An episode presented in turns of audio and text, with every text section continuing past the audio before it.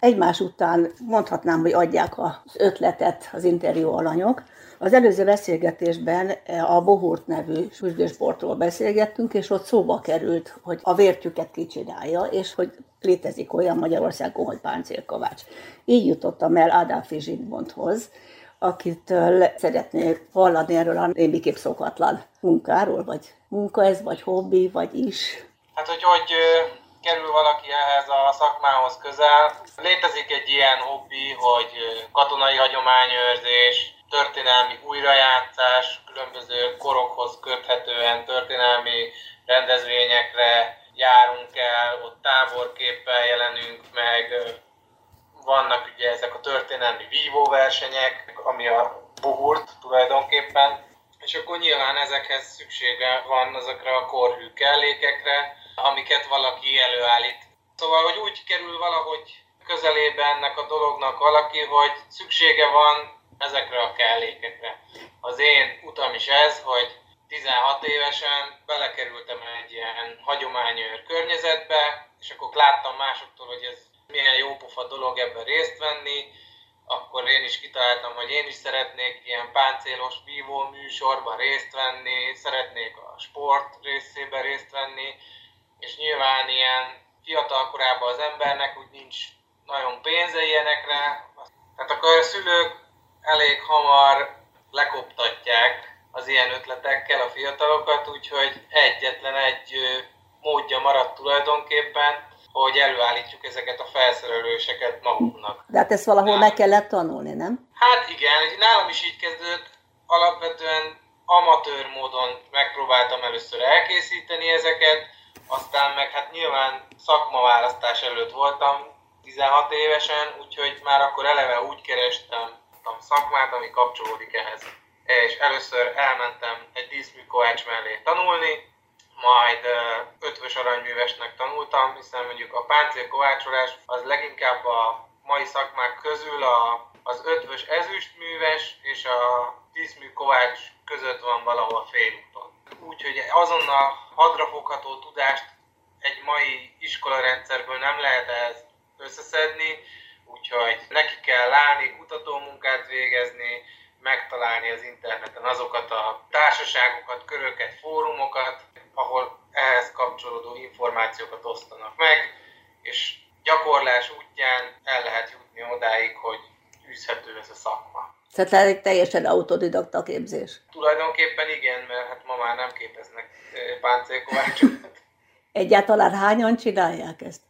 Hát az országban megélhetés szintén szerintem egy 5 6 biztos csináljuk. Hogy jön az össze, hogy azt mondta, hogy az ötvös és páncélkovács? Hát a páncélkovács az gondolom én, hogy egy fizikai munkát igénylő valami, az ötvös meg inkább egy nagyon finom mozgás. Hát aki az ötvös művességet ismeri, azt tudja, hogy ez egy, az egy nagyon komoly fizikai munka. Hát ott rendesen sok kalapács munka van. Mm, én az ékszerre gondoltam az ötvösről rögtön. És az... Hát az anyagtudomány szempontjából releváns. Én azért lettem aranyműves, mert amikor én jelentkeztem ötvösnek, nem indult ezüstműves képzés, de mindig ezüstművesség érdekelt volna. Azt úgy tudtam megoldani, hogy egy normál hétköznapi tananyag után volt lehetőségem kipróbálni lemezmunkát is.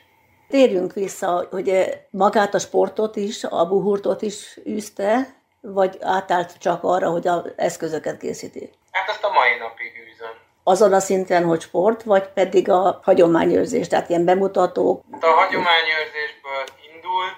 Amikor én elkezdtem, akkor nem volt nemzetközi szövetség, meg versenyek, akkor ez egy ilyen egymás közt űzött játék volt, és nyilván közben alakult ez komoly sportá, és akkor így csatlakoztam én is rá. És ebből lett bemutatókból szépen lassan verseny akkor a eszközöket nem csak a saját köreinek készíti, hanem... Hát ez úgy, úgy néz ki, de szerintem ez nagyon sok szakmánál így van, hogy a sajátját csinálja meg, aztán ezt látják mások is, hogy jó, akkor mi lenne, ha nekem is, és akkor ebből lesz az, hogy a végén már annyi ilyen szívességet bevállal, hogy a hétköznapi munkája kárára megy, és akkor érdemes váltani, hogy akkor teljes munkaidőben ezzel foglalkozik. Ez nálam is így volt. Uh-huh. Csak a hagyományőrzőknek csinál, vagy intézményeknek? Intézményeknek is. Hát most abban a szerencsés helyzetben vagyunk, hogy az elmúlt években elindult a várfelújítási program, amiben sok vidéki intézmény is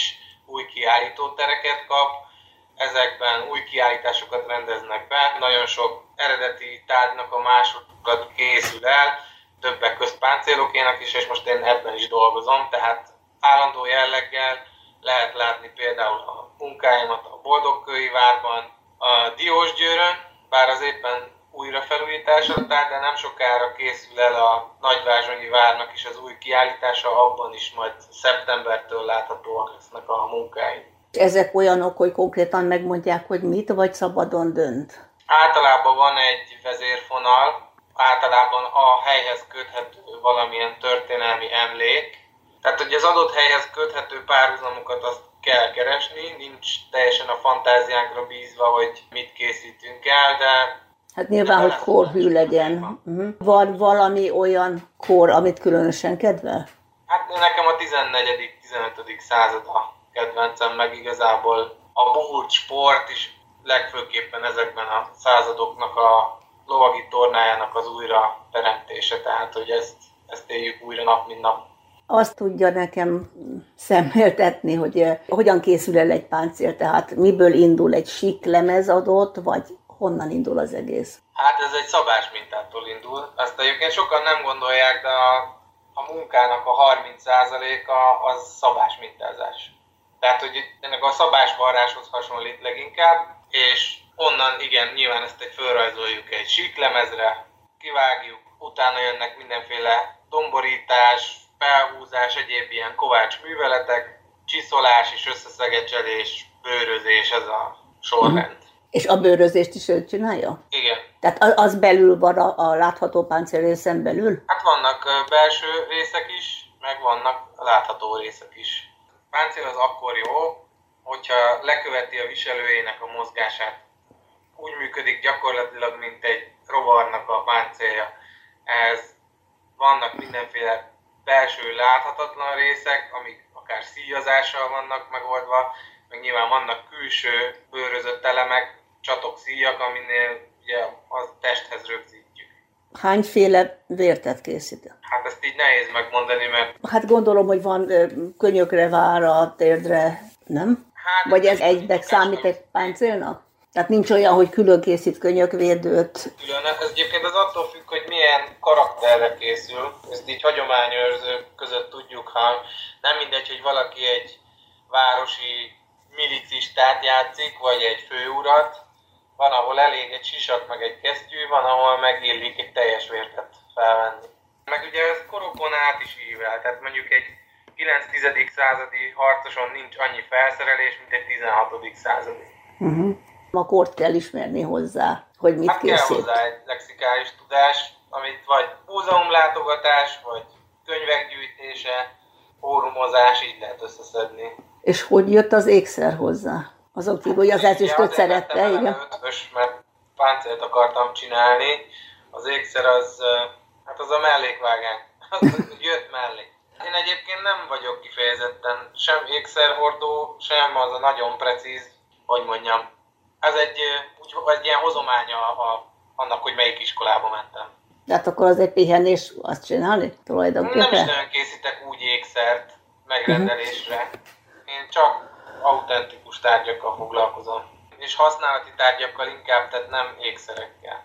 Használati tárgy, mint például? Mint például most uh, éppen a Székely határőr kiállításra készítünk Sáfár Benedekkel egy 16. századi nyerget és annak a vereteit, lószerszámait készítjük el, ami ötvös munka, de nem ékszer. Tehát és akkor már készen kapja a nyerget, és arra teszi rá? Ez egy közös munka, nyilván a nyerges részét azt nem én csinálom, uh-huh. de van, amiben együtt kell dolgoznunk, de mindig egyeztetünk minden munkafázisnál, hogy, hogy, hogy ott az méretek stimmeljenek. A használati tárgyak a közösség számára is elérhető, vagy kizárólag ennek a zártabb körnek? Alapvetően elérhető.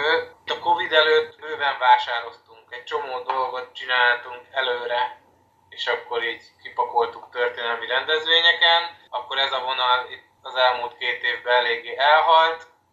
Most jöttek a múzeumos kiállítás rendezős munkák, és ezek három, négy, öt, hat hónapos hosszú projektek, és ezért most nem annyira fér bele, hogy úgy közösség számára uh-huh. dolgozzak, de aztán lehet, hogy ez a jövőben majd változni fog. Annyira szeretném azt mondani, hogy nyugodtan keressenek meg, de az, az tényleg, hogy ugye nem képeznek ilyen kézműveseket, tehát ez most vagy valaki önállóan ezt így magából kiképzi, vagy nincsen, tehát ezért én egyedül vagyok a műhelyben. Véges a kapacitás. De hát lehet még olyan is, hogy valaki meghal egy ilyen vagy hasonló interjút, és kedvet kap hozzá, és bejelentkezik, hogy ő tanulni szeretne magánál. Hát, az szólok előre annak a lelkes jelentkezőnek, hogy ez egy kemény munka, meg egy kemény műfaj. Általában elég hamar elmegy a lelkesedés. hát de magánál is megmaradt. Nagyon szépen köszönöm Ádám Zsigmond Páncél Kovácsnak, hogy beszélgetőtársam volt. Kéri Jolét hallották.